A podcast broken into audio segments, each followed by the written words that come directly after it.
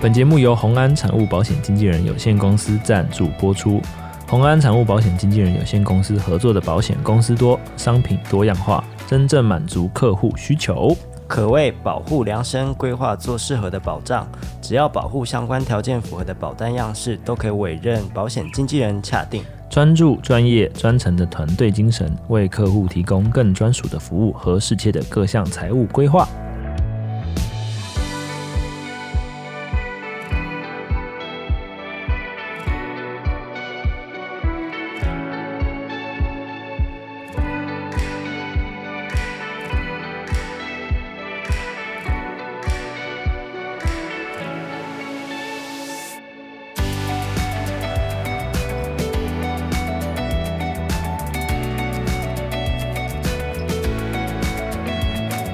好，各位观众晚安，欢迎来到安安神仙桶，我是仙童。我是子安，啊，我们今天录音的日子是今天几号？四月一号嘛。对，愚人节快乐！哎，对，今天是愚人节。好，我们今天节目就到这 里了，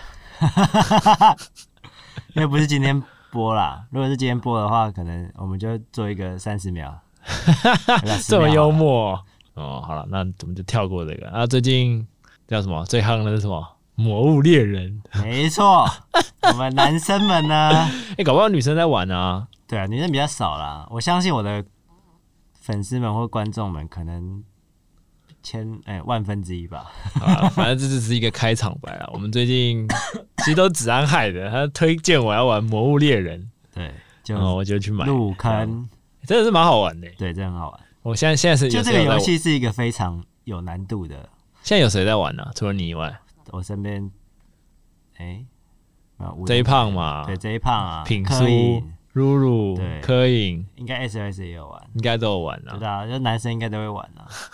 好宅哦、对，那、你当初是怎么会？哎、它在 Switch 上的游戏嗯对不对、没错，他这一次是在 Switch 平台上面， o k 啊，虽然我之们没前有是，在我之前是 PS4 上面才开始玩。嗯，对虽然他我在们，更之前是 PSP，但那个时候哎呦，老玩家啊、我都看朋友玩，他觉得很好玩，啊那我就觉得很无聊啊，我连第一只龙都打不死，哦对，因为我可能已经很习惯什么放很华丽的绝招或什么的，但他那个不太一样。好吧，所以我们还是不要讲聊太多啦，就只是跟各位观众讲，我们最近在玩这个，有可能希望不要玩到没有更新啊啦。我们也没收钱，不过还是要推荐这个游戏，这个游戏真的是不错玩啊的。对，这个游戏不错啦，就欢迎大家如果有玩的话，也可以跟我们连线啦，可以，那可以连线啊，可以连线啊。啊反正你我之最后近已，经买了那个截 取卡，所以就是为了要直播用的。反正你之逛那么后久，对，你之后会开实况那个游戏嘛没，错应该会开放观众跟你一起打吧。对，如果有玩的话啦，所以如啊不果要累各位了观众有兴趣， 你说什么？没有没事。如果各位观众有兴趣的话，可以欢玩一迎下 follow 我们林子安的 Twitch 的实况频道。讲那么多，就是为了帮他就叫林子安宣传一下，就是林子安的 Twitch。主要林子安会在上面打一些游戏粪便啊，啊什么的，粪 game 啊，他在上面是完全不会拉小提琴的。对，就是音乐白痴如。果想看小提琴的，就麻烦关注我们的 YouTube 频道，每个月的里周，每个月的某一个周三都会有固定的音乐直播啦。嗯。好啦，那我们今天就来快速地进入我们今天的主题，就是最近有可能过了一阵子啊，我可能有些观众并没有 follow 到，就是有一位叫什么钢琴女神，叫做李元玲，对，对没错，然后最近她在我们的，哎、不是我，不是我们的，最近她在上了一个节目的时候，突然有点叫怎么讲，失控。失控离席，嗯，然后被很多媒体有报道这件事情，也引起很嗯多广泛的讨论。然后我们来简单讲一下这个事情到底怎么样好了，就是主要就是这位钢琴女神去上一个好像是类似她朋友的实况节目吧。然后这位钢琴女神其实一她是弹古典钢琴的，对不对？嗯，没错。然后其他古典科的班其他三位的主持人弹的是流行乐。对然后通常流行乐我们会有一个很常见的词叫做哦卷，对，文子然见其实也听过吧？没错，卷就是一个要怎么讲即兴吗即？兴演出就是一群人就是在玩一首可能固定的和弦进行的模式，然后让大家来比拼的是创意，对对即兴啊，就是应该讲简单讲就是即兴啊。没错，然后可是因为我们的钢琴女神李元玲，她其实不是弹流行音乐的，对，不是嗯在这方面有钻研啊，也不擅长这些东西，然后事情也对嗯没有沟通好，然后加上主持人就说啊就玩一下啊，放轻松，干嘛那么严肃，怎样怎样怎样，然后讲嗯到最后，我们那位钢琴女神就直接暴走，生气，对，就直接愤而离席。对所以在这件事件中，其实有很多可以讨论的事情啊。第一个就是古典跟流行其实还是不太一样的，对不对？嗯，但是这个其实是一个看似相近，但是非常遥远的东西。嗯，怎么说？例例如，可能你拉流行的小提琴，或是你拉古典的小提琴，这两个是真的是非常极端，天差地远，对不对？嗯，真的是天差地远。所以我那那你时候在大学的时候，我是音乐系嘛，那我那时候就有开始接一些演出或是一些 case，嗯，对，那那种 case 有时候会是需要有一点点卷的东西。就是需要当场即兴出来的。嗯对，然后我就想说，因为古典音乐人只会看谱，我们不要讲只会看谱啦，我我们就古讲典音说乐它人的是就是常态，就是要看谱才会要完美诠释谱对上的东西。对，所以我们通常可能呃一首歌我们会练半年，然后把它修到非常细，每一学个。到非常精致。对，超级精致。就古典，就是你要把一个东西做到很精致，然后不是求量。对，嗯求古典量不是值，对，是把质量拉到很高。嗯， 嗯对，然后会有很多的细节啊或者什么的。所以呢，呃，在我以前的学习过程中呢，以前我很讨厌流行音 乐，就觉得无聊啊，就主歌副歌啊，然后不一句主歌副歌啊，尾奏啊、嗯嗯 那就都是一样的东西啊，只是词有时候换一下嘛。对，就嗯以前的流行歌比较是这样。嗯，对啊，那所以那时候我都没有在听流行音乐，而且嗯跟不上大家的话题。嗯，我那时候就活在自己的世界。我那时候我不知道是自己为什么会有这种奇怪的优越感啊。嗯我发现好像古典永远都会有这种优越感，好像有诶、为什么会有这种？就是好像有一种，就是可能你你觉得你自己在古典这个环境下，你花了很多时间，然后去钻研，然后嗯你理解到一些可能你觉得很厉害的东西，嗯，对，然后你就会开始产生一些觉得优越的感觉。我我认为是这样啦。哦，可能也是因为时间累积啊，或者是你的教呃老师的教育方式啊，嗯会不会也是跟这些历史脉络有关？就是以前会有，就是在以前的古代会有一些什么宫廷音对乐啊，他们觉得跟啊庶民音乐没错这种差别，因为以前是给贵族听的音乐嘛，嗯那就觉得哎、很好像很古典音乐是一个非常高贵的一东西种类型。嗯，对所以其实到现代这个时代，还是多少会有一点受影响，对不哦对？，还在这个圈子还是很还是有一点。哦对根深蒂固，无法改 变哦，我原本想说不要那么直接，你 就直接对没办法，这真的所以到现在没办还法是，其实这件事情还是蛮严重的。对。然啊后这件事情，因为再加上李李元玲这个马来西亚的女神嘛， 嗯，他是发生了这件事情，古典出身的嘛，对，那就跟我自己又觉得，哎、好像有一点连结，就完全跟那种鲑鱼不太一样。鲑鱼就完全没有连结，我们是硬讲的。对，啊嗯然后这个音乐方面，我觉得我们可以比较客观的讲出一些心理啊，或者是我们认为的事情啦。对啊，所以因为其实你算是古嗯典出身，然后现在跨到流行嘛，对，所以你觉得他为什么会暴嗯走？我觉得暴走的原因很简单，就是没有事先讲，对，没因有时为间因为讲我嘛看哦，剧对啦，对据啦，他这件事情的根据是他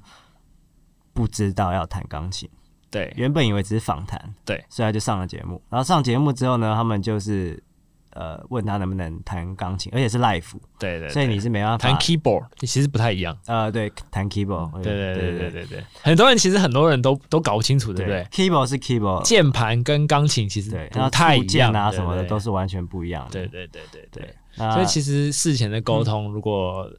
有好，就对啊事前都沟通如好，果其实事前有沟通，就不会发生这件事情。发生这件事情啊。然后因为加上他们就是完全是在两个极端嘛，流行跟嗯跟古古典，典所以没有事先沟通这到个现其实场是，可以碰撞的，但是通常不会不不会会太先圆讲满啊好了，不会也不会太圆满了，因为这是完全不一样的事情。哦，怎么说怎么说，就是如果你流行没有去，你没有去碰流行的东西，然嗯后你要去嘎一个流行，你是绝对会会听起来嗯怪怪，那你怎么拉的很古典啊或者什么的？对，所以其实很多这件事情发生以后，很多人都想说，诶，他不是就是一个钢琴家吗？女生啊？对，他应该就要会弹 keyboard 啊，然后他应该就要现场就可以弹出某些东西来对。啊，对，所以很多观众或者是很多我们讲乡民好了，就是嗯开始会指责他说：“哎、你这样子，你不是身为一个专业的演奏家，我怎么就不会嗯不或会者这些东西，你干嘛那么这不是最严肃基啊本的啊那么什的啊认真对啊啊，但是其实其实站在你的立场，应该你应该有些话说，对不对？对啊，就是以古典出身的音乐家来说啊，通常就是他们会怎样？对音乐人来说，其实他们都是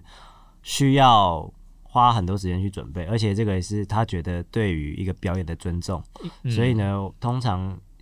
最快最快那种呃国际级的演奏家，他们可能一场演出都会至少准备两个礼拜，嗯，对，都会练两个礼拜或到一个月，嗯，嗯，对对对，然后就会再把一些细节啊都规划好、整理好啊，对，嗯因为就这就是习惯啦，嗯，对，然后流行就不太一样啦，所以我相信这个李元玲她在现场其实是会有一点不安的啦，就是嗯因为我以前在接那种需要比较流行的东西，，对，就是呃需要有一点 jam 的元素在里面的时候，我是一片空白，我是很紧张的你。会很害怕，因为对，上国家音乐天就不会紧张，但是你要 jam 会紧张，因为因为你完全那是完全超超脱你想象的事就情，不是你对，对因为你对不知道你拉什么音是不对的，啊，因为时候拉一个和声外音，啊就是和弦以外的音，就是和声外音嗯，然后就会突然间觉得，哎，看你是不是拉错？哦，对，然后你就会很紧张，你会不会雷？然后人家说，哎，他找你这次演出，然后你乱拉，嗯然后不会找你下一次演出，嗯你就会有很大的压力，因为这就算一个工作嘛。嗯所以那时候我都会问一下其他人说，哎，你怎么你怎么即兴的啊？你是怎么学的啊，或什么的？然后他们每个都说，哦，就多多走就会了，就多听啊，就多拉会了，因为我完全无法解决我的问题。哦，但是我回过头来看，就是现在在听，嗯，我也是会这样讲吧。 他其实很很，我自己也有这种感觉，就是你一开始什么都不会的时候，跟你说到卷，你真的是我靠哟，现在是怎样？真的是不知道怎么对办，可是他说实话，就是真的是多多玩就多玩，就会嘞，真的真很的奇是多玩怪就。会那。其实跟就是这样，所以他才会暴走嘛，因为其实对啊古典处理在处理音乐跟流行在处理音乐的方式很不一样。嗯我们不能说一个比较严肃，一个比较不正经，只是他们生产的方式对啊不，太一样的，对。嗯，而且有时候会觉得，我现在都会觉得有些人 dream 出来的东西很厉害，就是我没有想到的，对，对对，我们就觉得哇，他很厉害，而且有时候你甚至你那自神己，来一笔，对不对？而且你只要叫他再弹一次，他其实弹就弹不出来来。了，就像是我，对我每次录对对对对，我我我有时候录 cover 的时候，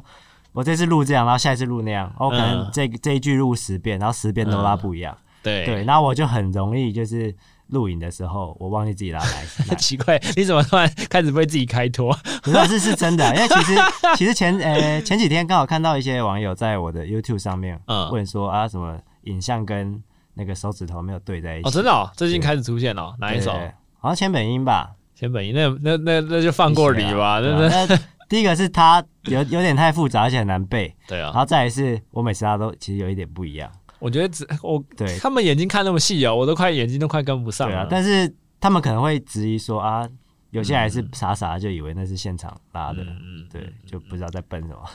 嗯，应该也是看古典的角度在看这件对事情啊，啊，就是古典人会有古典人的角度，然后他没办法理解流行音乐人的角度，然后流行音乐人无法理解古典音乐人的角对度，，就所像以这其次实的就要事有件一一个样，沟通的桥梁，我觉得这是非常重要真的真的，就是你有你可能两边都会，那你就可以可哎呦以理解两边的心态你。在描毛遂自荐吗？没有没有没有，以后请找我们的的叫什么争纷争解决师林子安，古典与流行的桥梁。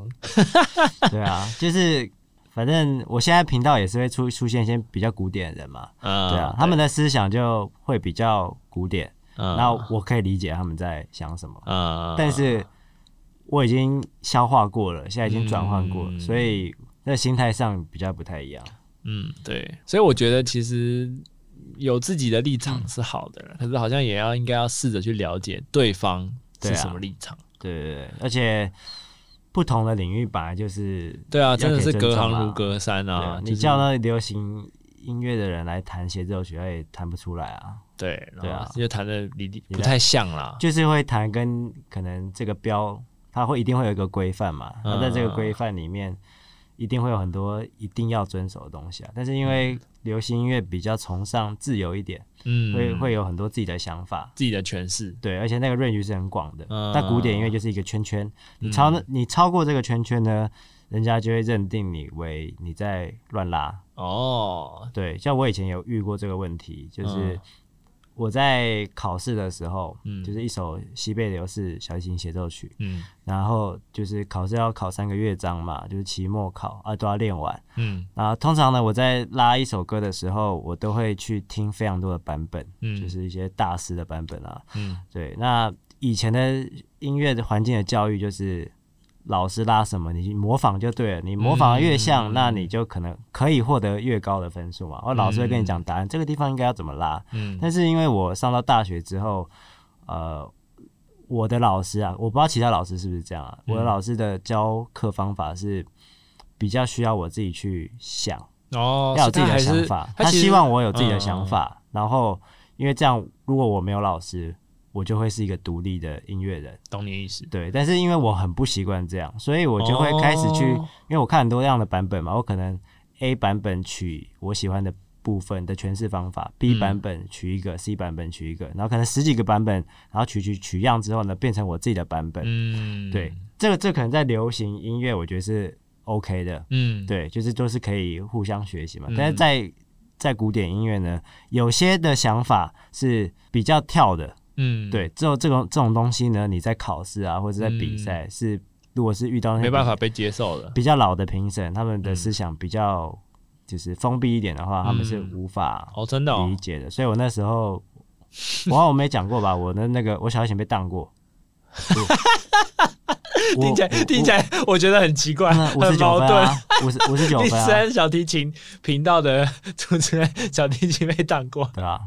当然我那时候就很沮丧啊，我想说我我也没有拉错啊，啊我也没就有是在忘谱诠释啊这块 对啊，然后我那时候就去找原因啊，哦然后评语就是乱无章法啊、哦，我这其实蛮这个字用的很严重哎，我觉得对啊，然后我那时候其实很受挫，一度想放弃小提琴，这这么脆弱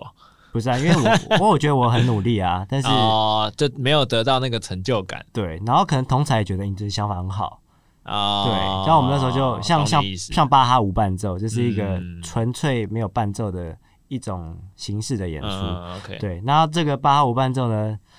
就分成两派，一派是仿古，就是他啊们会仿古仿古代拉琴的方法，甚至连拿弓的位置都是以前拿弓的地方，嗯嗯会跟现代不太一样。嗯然后琴可能也用不太一样，就是完啊甚美至的连甚至连音准都跟古代一样，完美的都比较低拷贝就对对了完完美的口笔，越像分数越高，嗯就是就这就是仿古派。嗯那另外一派就是现代派，就是嗯你要有自己的想既法既有的既上面既有的记号之外，你要有自己的想法。嗯他们觉得这是一个创新，哦所以这个就开始碰撞。所以在 OK 古典里面就有这样的碰撞。 OK，哎，我问一下好了，嗯就是顺便帮很，我相信很多观众也想问，就是所以古典它会是给你一个，我们讲具体一点，就是它会像是给你一个圆圈圈，嗯没错，然后你就是要在这个圈圈里面去做你的音乐，对可是你不能太超过这个圈圈，对。那这个圈圈大小呢，每个人接受度都不一样。所以你刚刚讲的，比如说这叫什么现代派还是什么？你嗯刚刚有一个词叫什么？什么？什么有一个仿古派嘛，啊，对另外一个叫什么？呃，你你把它姑且为就是现代的新音乐啦。新音乐就是他会说那个圈圈你是可以比较大一点，可是它对其实相对流行乐来说还是比较小嗯的，小太对不多对。了，小太多了。因为我之前一直有看我有有朋友在讨论，就是是不是古典的，就比如说你的谱上会有一些什么 mezzo forte 啊、forte 啊，对或者一些渐强，就是这些对东西。那在流行派里面，它是可我以讲一个这个改的？吗？这个这个是术语，嗯，对。那这个你刚刚说的那个是强弱记号嘛？呃，对，那这个呢，其实我那时候被当的时候呢，我觉得我可能犯一个很他们觉得很不可以就是这边接受的错误，嗯就是假如说这边没有写任何的表情记号，嗯，你就不能有表情。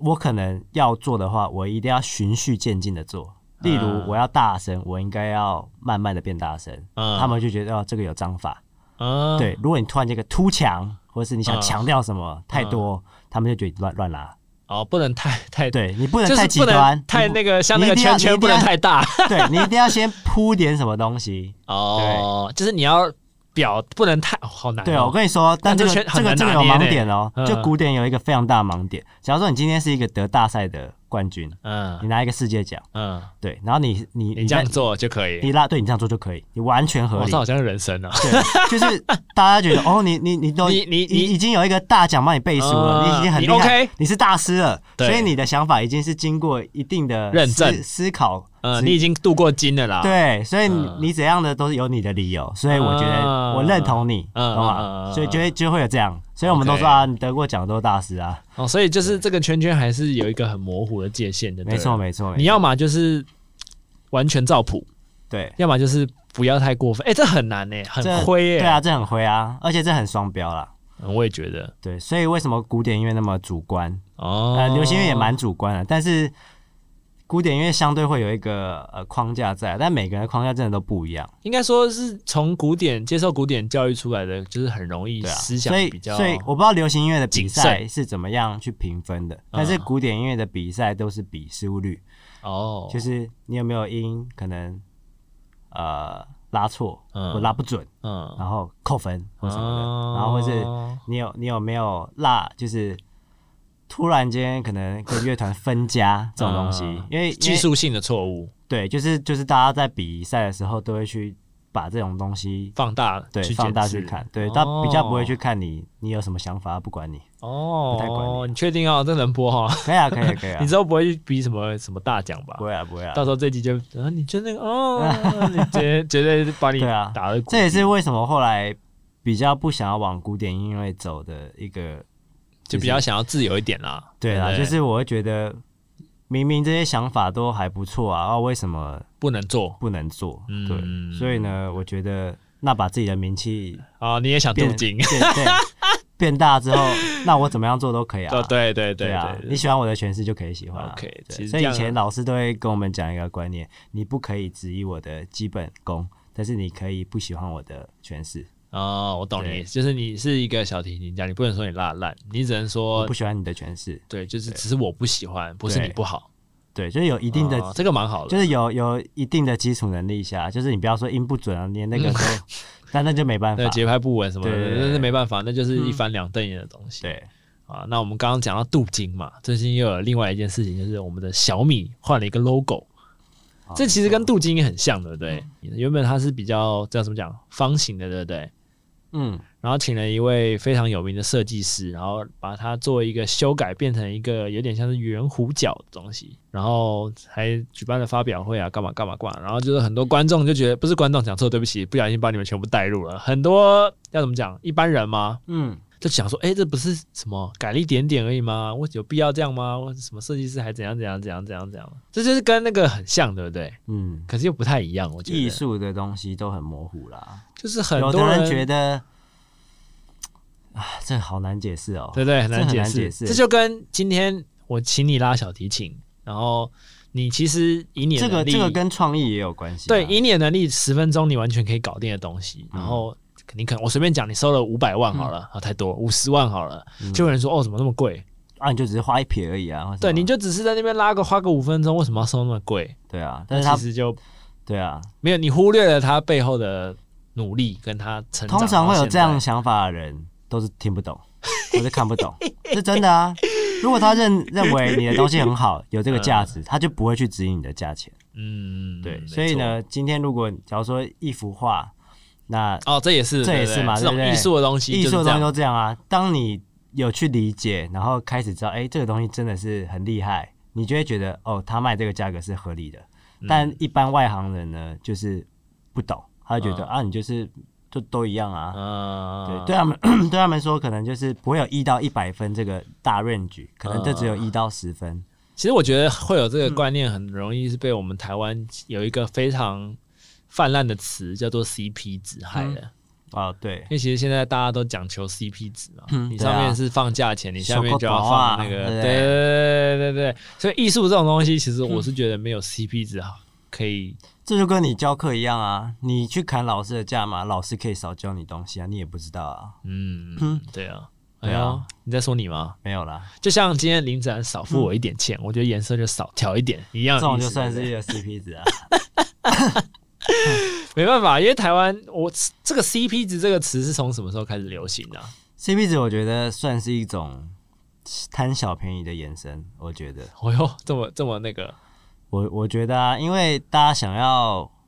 争取到最大利益啊，因为应该这样讲啦，就是 CP 值这个东西，就是从六十分到八十分这个区间在玩的东西。对啊，所以你在八十分以上往上走，你就开始就是就是没有 CP 值可言了，对啊，对对因为你要付出的东西会，它就会多呈太指多啊数成长，它其实会有一个曲线的嘛，就是到这边 CP 值是顶端。对所以我觉得一昧的追求 CP 值，你的人生就是只有八十分。一昧追求 CP 值，你就你的人生就是不会太快乐，我觉得，真的吗？因为我觉得你就是一直在比较啊，一直在比啊，哦对啊，那你为什么？如果你今天是一个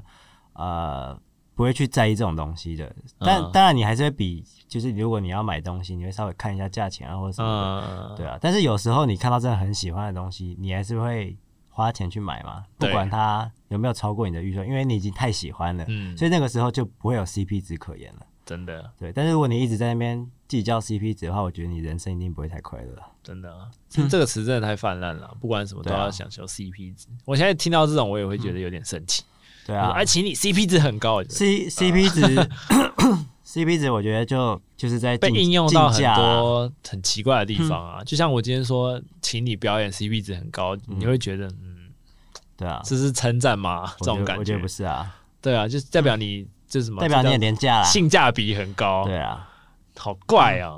好啦，我们觉得还是要追求好的东西啊。到八十分以上，就是大家还是希望努力，不要所有事情都只做到八十分啊，嗯，对不没对？错没错，所以我觉得每个行业都有每个行业的辛苦的地方啊。像你应该很常遇到，就是比如说你表演的时候，嗯，就是有些厂商可能会觉得说，太贵什么的。对，哎、你不是只是就是来一个下午，为什么收费那么贵？对啊，那你通常都怎么解释我这件知道事情？啊，不然就不要啊。不是，我说你要，你心里应该会有一个很应该要可以官方的说服说法对方的说法，对啊，我就说啊，你就可以就跟跟他说，你从小到大 对，你花了多少钱在这这个，你不要说钱，你花多少时间，嗯，然后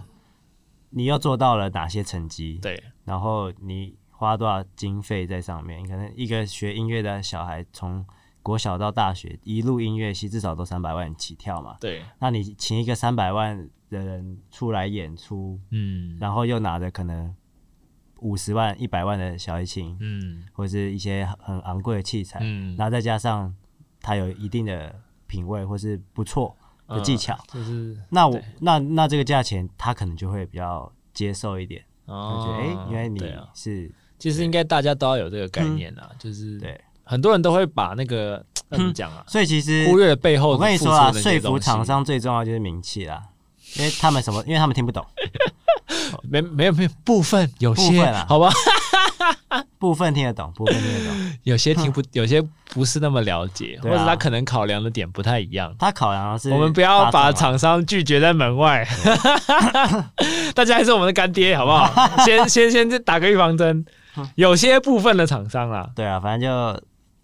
这个时候名气呢，会是他们衡量你价值的一个很大依据。哎呀，自然 CP 值增高，他们说啊，你多少订阅啊，然后哎、你值这个价钱嘛，他就会呃心里会很自己衡量，他不会跟你讲啊，对啊。不过这其实也没办法啦，对，没办法，对啊，因为名气也是一种实力的累积啊。对啊，对啊，对啊，对啊。所以，因为很多其实很多时候，我觉得很多不管是在各行各业啦，他常常都会说：“哎、你就来这边一个下午啊，然后嗯你其实也不用做什么事前准备，那我是不是应该可以就是砍你的价钱？”就像你就是也会遇到这种事情嘛，就你看你在街头这样啊，什么什么，那来这边是不是也可以比照办理啊？对啊，这种所是以一我邀请你来这边表演，提供场地，对，这种也是，反正你平常也有在，也有在干嘛干嘛干嘛对啊嗯干嘛，这种常常会有，像我也会啊，就是哎、诶你这个随便调调就好啊，那可不可以便宜一点？这种啊我就会觉得，嗯你说可以啊，那我就帮你随便调调，我不是这种人，一分钱一分货、我啊。不是这种人。而且你就跟他说你付多少钱，我可就是帮你，如我你就帮你调啊到多少、不是，可是如果你已经有一定的品牌，你也不会这样做啊。就说哎、诶那你子然你可不可以随便来拉拉？你嗯就你真的会随便拉拉吗？不会啦啦，不会啊，因为你你一定就会是关系到你自己的名誉啊。对啊因就为你嗯像就像你买一台 B N W 的车，然后你跟他说啊，我只有十万块，我学生啊，你可不可以卖我？ 对啊，他怎么可能答应？对嘛，就是你哎、诶你已经有品牌价值啦，对啊你不可能就是就在这背后，乱搞不管是行销啊，或是做努力啊，或是投资啊，都已经花了太多的时间、成跟本精力、跟成本，呃所以这些隐形的东西是可能很多人去忽略的。对。所以讲到这，就是要回到我对们啊第一，个但讲的，是因为艺术的东西比嗯较讲完嗯艺术的东西比较模糊啦，所以有时候有些东西是比较感受不到的。嗯，这不像一些实质啊，就比如说我刚刚说车子啊，可能看得到它多了什么东西啊，所以你就觉得哎、诶好像它值这个价钱。嗯对，那是因为你理解了。嗯但音乐的话，比较抽象如果你。如果你在音乐里面你能够理解这个人的东西，那你可能或许就会觉得哦，他真的 OK，值这个价钱。啊、对哦，哦，这个还不错，就是太抽象了，对对，太过抽象了。太过于抽象。因为当你没有比较了去深入了解的时候，你就会不知道怎么样判别什么是好，什么是坏。对，所以音乐这种东西可以很廉价，也可以很昂贵，这对在于你的名气。 这是今天的结论吗？ 简单讲就是奉劝各位赶快去镀金 呐、啊，有钱的是出国赶快念书， 这也是一种镀金啊，这也是一种，就可以完。全是应用到我们的人生。没错，因为你飘个羊水，你就好像很厉害。哦，开始有点危险哦哎啊，有点危险哦。啊，反正就是希望大家可以在自己的行业里面去追求自己的巅峰啦，然后在检视你不了解的行业的时候，也可以多一份同理心，然后去了解对方可能是付出你永远没办法想象的成本，对才达到他今天这个水平，或者他做出来的东西是可以这样子。对，希望大家都可以当一个有 sense 的人，哎，对对对，很好很好。所以今天的主题就是衍生稍微到这沉边重一点啦啊。对啊，对啊，怎么了会很沉重吗？我也不知道哎、今天算讲比较沉重一今点。天不错啊，我今天就是都可以，嗯嗯嗯嗯嗯就好。我觉得这样很好，希望你下礼拜继续保持。哎，没东西讲了。还有啦，还有啦，好啦，那如果观众有想要听到什么主题的话，欢迎在下面留言告诉我们。那我们今天这集就到这边，各位观众，拜拜。拜拜。